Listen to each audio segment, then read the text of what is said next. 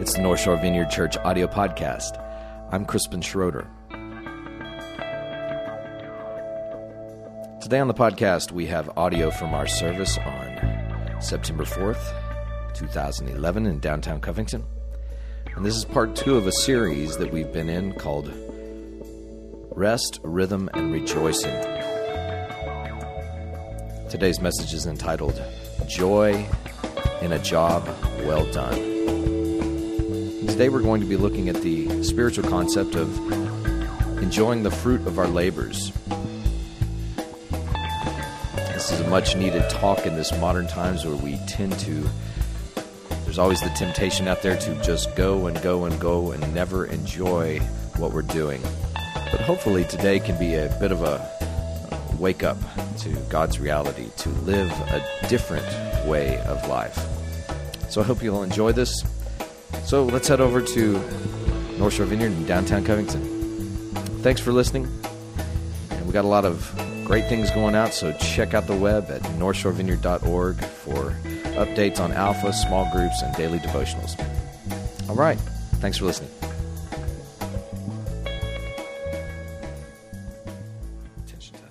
Today we're going to start out at the Today we're going to start out at the beginning of the Bible. We're going to read a chapter of Genesis, actually a chapter and a few verses, okay? Y'all ready? This is a big passage here. In the beginning, and I don't have it on the screen because it's too much, okay? So just track with me. In the beginning, God created the heavens and the earth. Now the earth was formless and empty. Darkness was over the surface of the deep, and the Spirit of God was hovering over the waters. And God said, Let there be light. And there was light. And God saw that the light was good, and He separated the light from the darkness. And God called the light day, and the darkness He called night. And there was evening, and there was morning, the first day. And God said, Let there be a vault between the waters that separate the water from, to separate water from water. So God made the vault and separated the water under the vault from the water above it, and it was so. And God called the vault sky, and there was evening, and there was morning the second day. And God said, Let the water under the sky be gathered into one place, and let the dry ground appear. And it was so. And God called the dry ground land, and he gathered the waters that he called seas. And God saw that it was good. Then God said, let the land produce vegetation, seed bearing plants, and trees on the land to bear fruit with seed in it, according to various kinds. And it was so. And the land produced vegetation, plants bearing seed according to their kinds, and trees bearing fruit with seed each according to its kind. And God saw that it was good. And there was evening, and there was morning, the third day. And God said, Let there be lights in the vault of the sky to separate the day from the night, and let them serve as signs to mark the sacred times and days and years. And let them be lights in the vault of the sky to give light on earth. And it was so. God made two great lights, the greater to govern the day, and the lesser to govern the night. And he also made stars, and he set them in the vault of the sky to give light to the earth, to govern the day and the night, and to separate light from darkness. And God saw that it was good. And there was evening, and there was morning, the fourth day. And God said, Let the water teem with living creatures, and let birds fly above and across the vault of the sky. So God created, created the great creatures of the sea and every living thing with which the water teems with and that moves about in it, according to their kinds, and every winged bird according to its kind. And God saw that it was good. God blessed and said, Be blessed them and said, Be fruitful, increase in number, and fill the waters in the seas, and let the birds increase on the earth. And there was evening, and there was morning, the fifth day. And God said, Let the land produce living creatures according to their kinds, the livestock, the creatures that move along the ground, and the wild animals, each according to its kind. And it was so. God made the wild animals according to their kinds, and the livestock according to their kinds, and all the creatures that move along the ground according to their kind. And God saw that it was good. Then God said, let, make, let us make mankind in our own image, in our likeness, so that they may rule over the fish of the sea and the birds of the sky, and over the livestock and all the wild animals, and over all the creatures that move along the ground. So God created mankind in his own image. In the image of God, he created them. Male and female, he created them. God blessed them and said to them, Be fruitful and increase in number, fill the earth and subdue it, rule over the fish of the sea and the birds in the sky, and over every living creature that moves on the ground.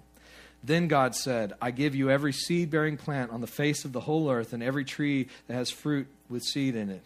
They will be yours for food. And to all the beasts of the earth, and all the birds in the sky, and all the creatures that move along the ground, everything that has breath of life in it, I give every green plant for food. And so it was.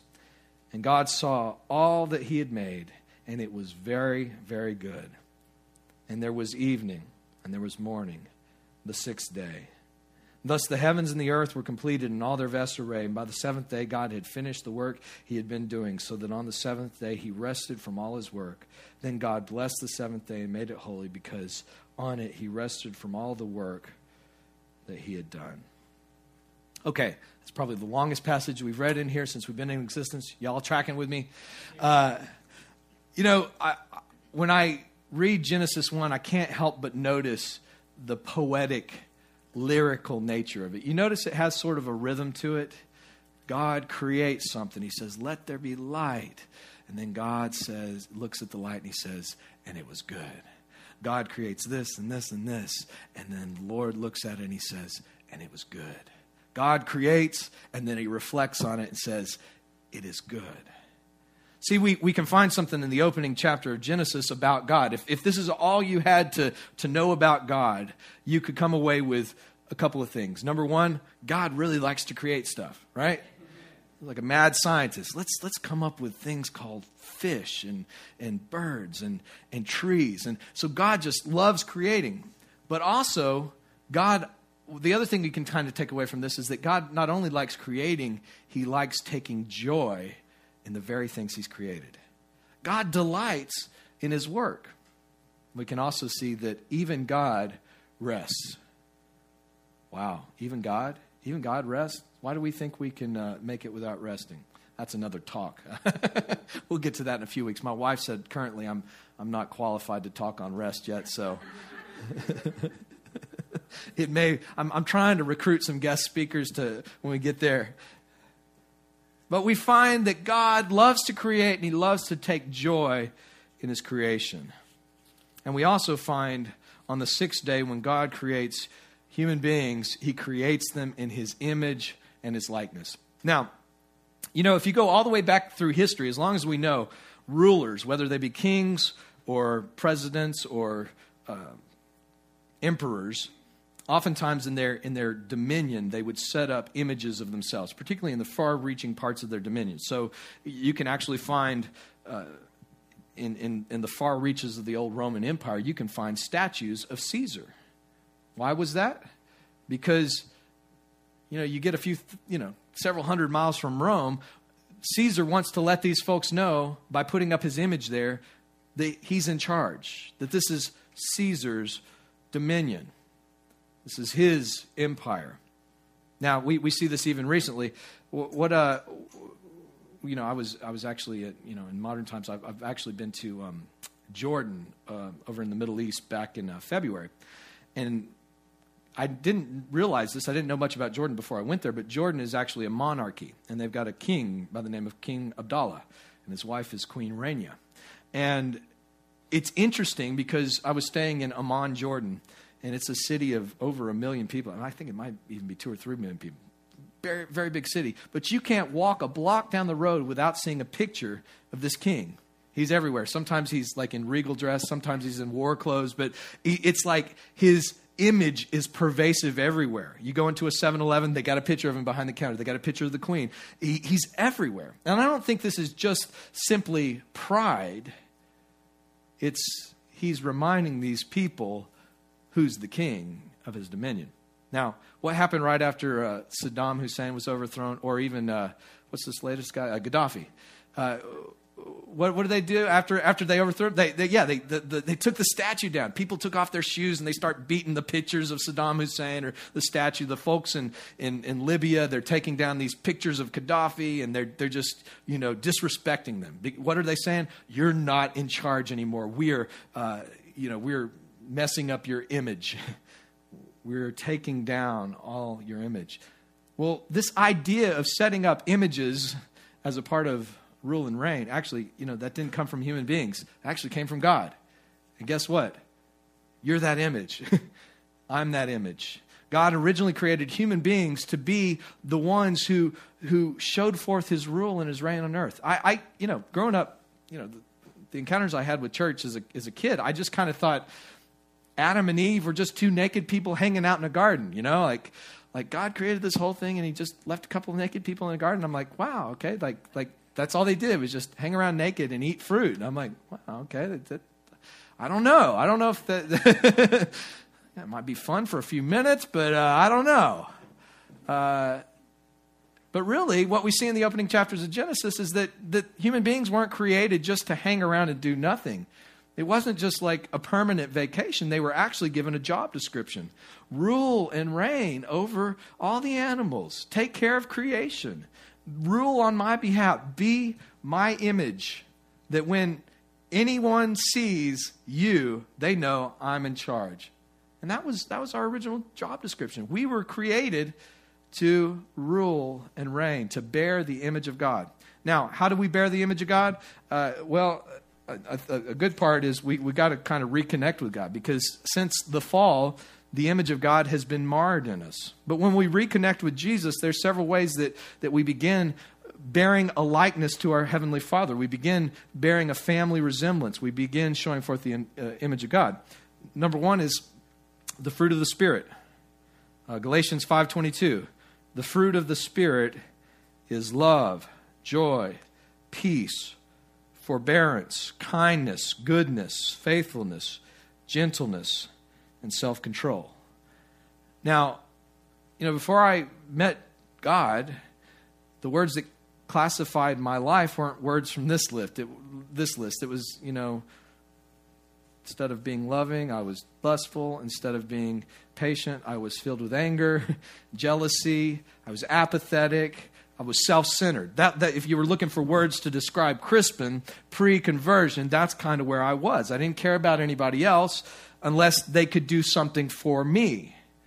But when I opened up my heart to the love of Christ and God began to change me on the inside, guess what He starts to do? He starts to bring forth fruit in your life. And, and, Paul actually refers to this as spiritual fruit. It's not something you can work up in your flesh. You know, I couldn't be loving, I lacked the capacity. But God's Spirit begins producing fruit in our life. And as we produce that fruit, guess what? We begin to show a resemblance to our Heavenly Father. We begin to show forth His image again. Another way that we uh, show forth the image of God is community, growing in relationships with one another. I, love seeing what's going on here at North Shore Vineyard. It's, it's just amazing to me to think that a year and a half ago, this was just like 10 people meeting in a home, you know, and and most of us didn't even know each other. That was, was like the crazy thing. Like like we're all trying, we're still trying to get to know each other here, uh, year and a half, two years later. But I'm beginning to see folks get into each other's lives now. I'm beginning to hear reports of, oh, so and so was really going through it, but some other people from this church began to gather around him and help that person out, whether financially or just prayer or some meals. And and I see genuine community happening. That's a way that we bear forth the image of God. You know, I, I mentioned this a few weeks ago. God, the, the, the doctrine of the Trinity, Father, Son, and Holy Spirit. God exists in community before he ever creates any of us. God exists eternally as a, as a, as a small community Father, Son, and Holy Spirit. We bear his image. What did Jesus say? He said, They'll know you're my disciples by the cool buildings that you assemble in on churches on weekend, right? They'll know you're my disciples by all the Bible quotes that you can say. They'll know you're my disciples by your bumper stickers on your car and that little fish symbol. They'll know that, oh, those are Christians, right? No, sometimes I wish people wouldn't put bumper stickers on their car. It's like, dude, sometimes I don't want to put one on my own. Uh, you'll, they'll know you're my disciples by the way that you love one another. See, when we begin loving one another, we show something that, that is not common in the world. We, we exemplify restored relationships, not just with God, but with people. And that bears a family likeness to our Heavenly Father. But the thing that I want to look at today that is probably one of the most overlooked ways that we bear the image of God is through work and taking joy in our work. What did we find out about God in the beginning? He loves to work, but he loves to take joy in his work, and he even loves to rest. We actually show something about who God is in the way that we work, the way that we delight in our work, and the way that we rest. I mean, even saying that word rest, even like what I talked about last week, did, did that seem like like absolutely countercultural? Like like unplugging, like turning your phone off? Like what? We bear a resemblance to our heavenly Father when we do that. I want to read a couple of passages here. Um, Psalms 128, verses 1 through 2, in the message says this All you who fear God, how blessed you are, and how happily you walk on his smooth, straight road. You worked hard and you deserve all you got coming. Enjoy the blessings, revel in the goodness. That's good stuff, huh? Psalm 128, and the NIV puts it like this Blessed are all you who fear the Lord, who walk in obedience to him. You will eat the fruit of your labors. Blessing and prosperity will be yours. Ecclesiastes 3:10 through 13 says this. This was written by um, Solomon. He says, "I've seen the burden that God has laid on the human race. He has made everything beautiful in its time. He has also set eternity in the human heart." Yet no one can fathom what God has done from the beginning to the end. I know there's nothing better for people than to be happy and to do good while they live, that each of them may eat and drink and find satisfaction in all their toil. This is the gift of God. So we see even in the scriptures, there's this sense of, you know, it's, it's okay. It's actually a good thing to enjoy your work and the fruits of your labors. That's a good thing. So, why do we have so much trouble with that? And that's the questions I want to wrestle with today. Why can't we enjoy our work or the fruit of our labors? I think one of the biggest things that I find, at least personally and in the lives of some of the people I know, is overwork. You just going and going like the little energizer bunny. Just keep going and going and going, even when that battery dies. You just going and going and going. And we we have no time to reflect on the goodness. See, I love that God put, I, I, love the first chapter of Genesis. God creates, He does amazing things, but then He steps back and He goes, dang, that was good. That, did you see that? That was good. I, I just put the stars in the heaven, the, the moon. Wow, that's good. They're going to be able to mark out calendars to come up with these, these, these things called years and days and months. And wow, that's, that's good. He creates a rhinoceros and an elephant and a whale and, and you I can just see God just just like coming up with crazy stuff and then he stands back and he says, Wow, I did good there. God didn't just create, create, create, create, create, create, create. Our, our very creator stepped back and reflected on the goodness, on the fruits of his labor we miss it so ta- so much because we're always going and we never allow time for reflection just on even our job. Last week we just kind of talked about unplugging from technology to allow time to just reflect on life in general, but but we should actually God reflected on his work every day as he was doing it. We should have that same sense of whether you are doing construction or in an office or, or a stay at home mom, stepping back occasionally to say, Wow, that was good that's good stuff. I'm doing something good here. Yay. Give yourself a thumbs up. I think one of the other reasons that we uh, consistently fail to enjoy the fruit of our labors is that the burden of tomorrow robs us from today. You ever find that true in your life? Uh, man, I was talking. You mind if I use your little uh, selling story? Okay. I should get this stuff cleared beforehand. But uh, I, I, was talking with Al about this the other day, and Al, uh, you, you, might not know this, but you've got a very experienced uh, competitive sailor in here. Um, but Al used to, to, to, race. Actually, y'all were both a, a, sailboating team. Al and Judy, they were like this master sailboating team. And uh, years, did you win the Did you win the national championship together? Were y'all? Oh wow! So we have national champions, ladies and gentlemen. Uh, but but Al was telling me how years ago he he won the national championship for sailboating uh, for his his category. But he said, you know, the sad thing is, the moment he won it he was already drawn into I got a race next weekend. he was already thinking about the next weekend. He couldn't enjoy like, wow, we just did all this hard work, all the rebuilding the boat and, and learning techniques and, and, and working together. He couldn't fully enjoy it. Now, remember when the Saints won the Super Bowl. Anybody remember that? Yeah. Yeah, 2009. Yeah, that's right. It's actually right when we were starting our alpha for the first time. And when the Saints won the Super Bowl, would it have been stupid for them to just bring the trophy back and say, "All right, to that, we're going, we're going to win next year. We're, we're really stoked about trying to do this again next year. We're, we're, you know, we're, we're getting serious. We're going to start training right now." We, we'd have been like, "What?"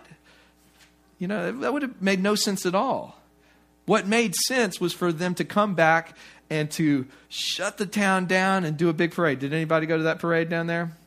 I watched it from Abita Springs, but uh, it was a little cold that day for my taste. But uh, I, I said, "Yay!" But it was appropriate to have a parade and for hundreds of thousands of people to just show up and and and celebrate the hard work of these players. It was appropriate for Sean Payton to take that trophy home and, and sleep with it that night. Well, I don't know if that was appropriate, but uh, Okay, that was a little weird. it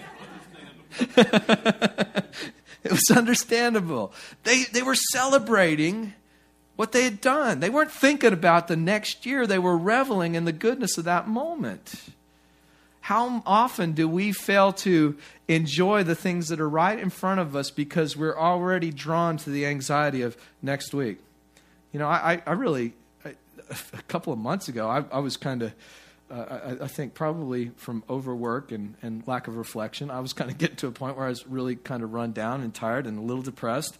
And um, I remember after a couple of Sundays doing a message and and it's like all the hard work of putting into the message and the worship it's like everything came together it all worked out good the worship was good we prayed for some people felt god showing up had some saw a lot of good things going on but i, I got to tell you it's a lonely place here after everybody leaves the building i'm usually the last person out and and turning off the lights and then i just remember sitting down on the chair like whew all right i got to i got to get started on next week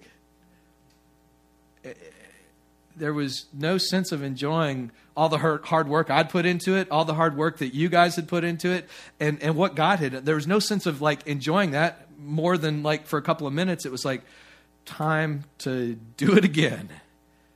And that becomes burdensome, doesn't it? Even the good things of life, even things that you love to do, if you keep getting drawn into the future, you, you fail to reflect on the goodness of the moment. And I think one of the last ways, and this is just common in the church, maybe if you haven't grown up in the church, you might not struggle with this, so thank God. All right? But I think if you, if you, you know, my experience with church is there's a lot of kind of false humility when it comes to the work of our hands in there. Like, oh, it's nothing, you know, I just did this, you know, I just kind of, you know, whatever. It's, you know, kind of this apologetic tone.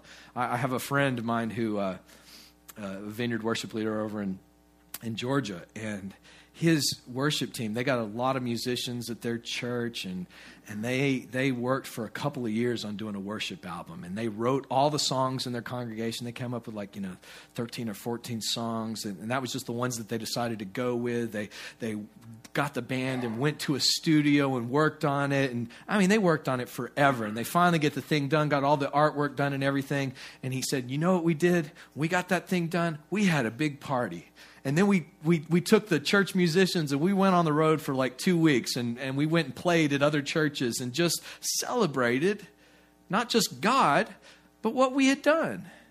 He says, you know, because he said, I'm tired of people in church just kind of like working real hard on something and just saying, oh, it's nothing. It's just, you know, and, and, and, and we're afraid to acknowledge the work of our hands because we think it's prideful. We think it's arrogant. But, you know, I got to thinking about this. Like when my kid Ezra, he's eight years old, when he comes to me and he brings me a, a spaceship that he's made out of Legos, do I say, you, are being arrogant? Don't don't be proud of that. You know, only you know you need to you need to think about God. You know, it, that's just Legos. You just put them together. I mean, I mean, this is you know, God, God makes trees and, and animals and stuff. You know, I mean, who are you? if I said that, you'd think, what a jerk, right? I'm like, dude, that's cool. I love that. I delight in him creating stuff and bringing it to me. That's, that's, that's awesome. It's not prideful. When my daughter Tevia makes a dress out of duct tape and brings it to me, I don't go, I can't believe you wasted all that perfectly good duct tape on What'd you do with all my duct tape? No. I'm like, wow, that is cool. I didn't know you could. I knew you could do a lot of things with duct tape. I never thought of making clothes. I think I might be onto something here. You know, I, again, a few months ago, I was talking to a friend of mine, and uh, and I was really, I was really kind of struggling with a little bit of depression and just kind of tired and stuff. And my, my friend said, he said, well, you know, from the things you've told me, he said, looks like church is actually doing pretty good. You know, it looks like people are showing up and God's doing some things. And he said, it looks like your hard work these past couple of years has, paid off. And he's like, yay. I'm like, he, he's like, can you admit that? And I got to tell you, I can, I can thank many of y'all in here, and I do for for the hard work you do, whether it's sound or coffee or you know showing up and managing and playing on the band. I I'm I, I send out thank you emails all the time or text or whatever to people for being a part. And I'm I'm very grateful. But when it comes to to like saying, yeah, I worked hard and and it is doing it was hard for me to admit that. And I'm like, why is that so hard? Why is that so hard? Well, I think it's false humility. It's the sense of it's the sense that we can't take joy in the, in the things that we do. Yet we don't require that of anybody else, do we? We don't require that of our kids or our coworkers. We rejoice in other people's hard work. We don't think that's prideful for other people. And certainly, I, I think, yeah, okay, you can get prideful and cocky and arrogant in your stuff. That's another issue. I think in the church, though, too often we minimize the work of our hands because we think it's, it's unspiritual to say that to step back and, and, and really what my friend was telling me is like, dude, these are some of the best moments of this church. These are some of the days you're going to look back on and go, wow, remember when we sat in a room with it was like a tailgate party. We didn't have chairs, and, and we everybody had to bring their own fold up chair. And remember when you know we had a Mister Coffee coffee pot, and it would take forty five minutes to make enough coffee for everybody to have, and the service was usually over. Remember when it was so hot in here that people just started bringing fans, and remember all that stuff. See, when we don't reflect and enjoy, we, we just we, we get ripped off. The same way we do with our own kids. You know, if we if we're not consistently looking at them and, and enjoying them. It's like it's going to pass us by very quickly. I'm realizing that as my daughter's like 12 years old now. I'm like, wow, how did she's like she's like completely changed in the last year. Uh, she's a young lady now. Why can't we enjoy the fruits of our labor? Well, either we're working too hard. It could be a combination of all three of these things. We're working too hard. We're getting too drawn into next week next month, next year to enjoy the moment. Or it's false humility. We just don't think we're allowed to. I want you to think right now. Think about your work week. Think about the things going on in your life. Give yourself a little credit. You know, God, even in the kingdom of God, Jesus has invited us to participate. Jesus didn't say, it's all done. He invited us to be co-workers to to to do this. And I really believe, you know, there's certain things. Uh, for me, I can see this in certain areas. It's harder for me in other areas. To, how, how many of y'all like to cook? We got a hand. You know, if you, yeah, I, I love to cook, and some things are better than others. But I got I got this dish that I cook quite often. It's kind of a southwestern breakfast kind of thing.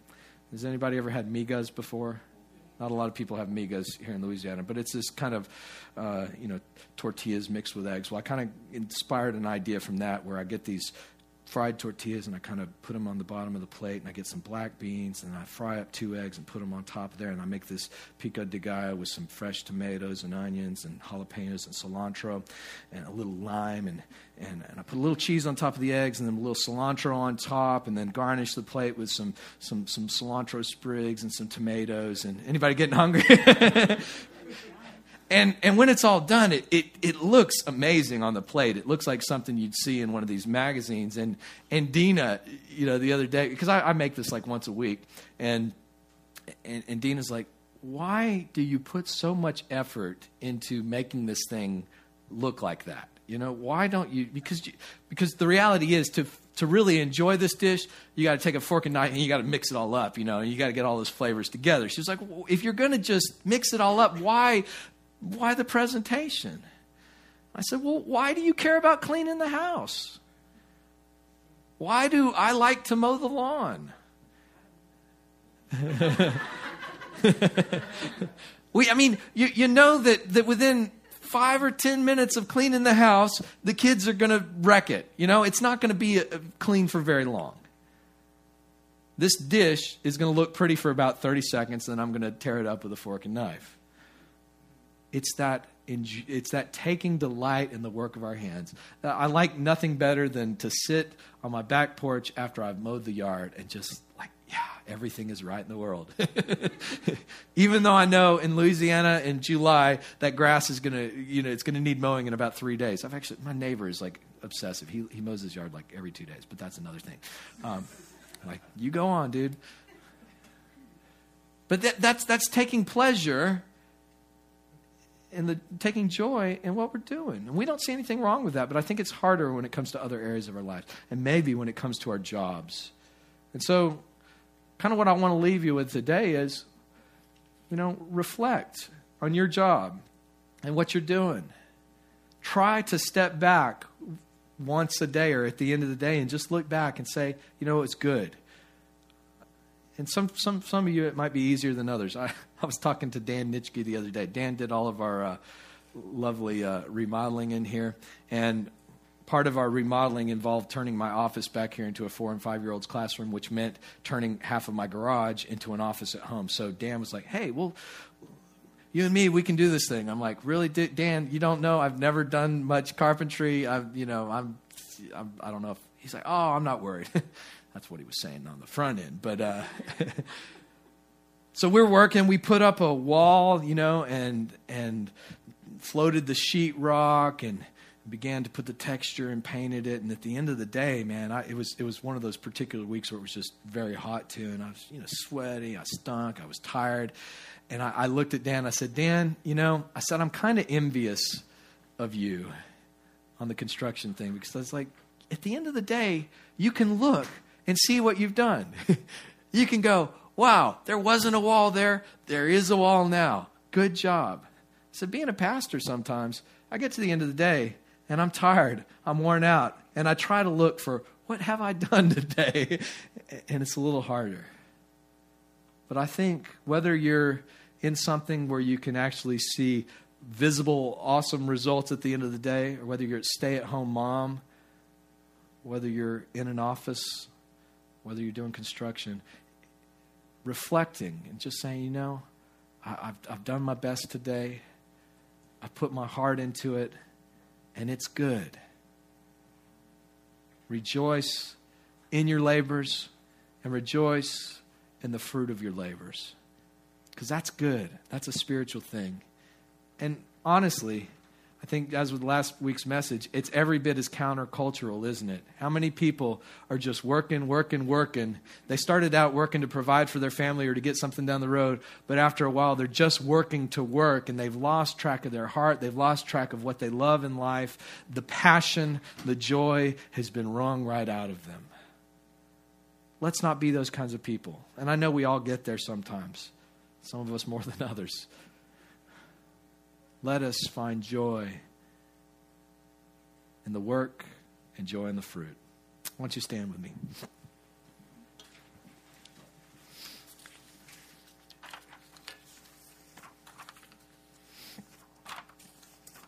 Father God, we, we just thank you so much, Lord, for who you are. Lord, that you love, you take delight in creating, you take delight in what you've created, you take delight in rest.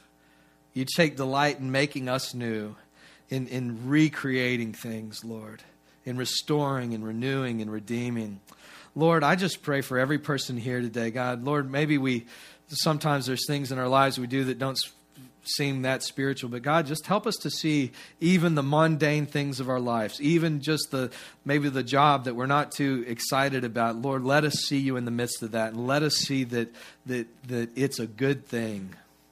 Lord, Free us by your grace to enjoy not only the fruit of our labor, but, but the labor itself, God. Help us to, to just remember to reflect even on the things that we're doing. In Jesus' name, amen. Amen. Well, uh, Thank y'all for showing up on this uh, beautiful Labor Day weekend. I wasn't trying to do a Labor Day message. I've never heard a Labor Day message, but uh, that just worked out that way. So, uh, God bless y'all. If anybody needs any prayer, feel free to come up here to the front. We'd be glad to join with you.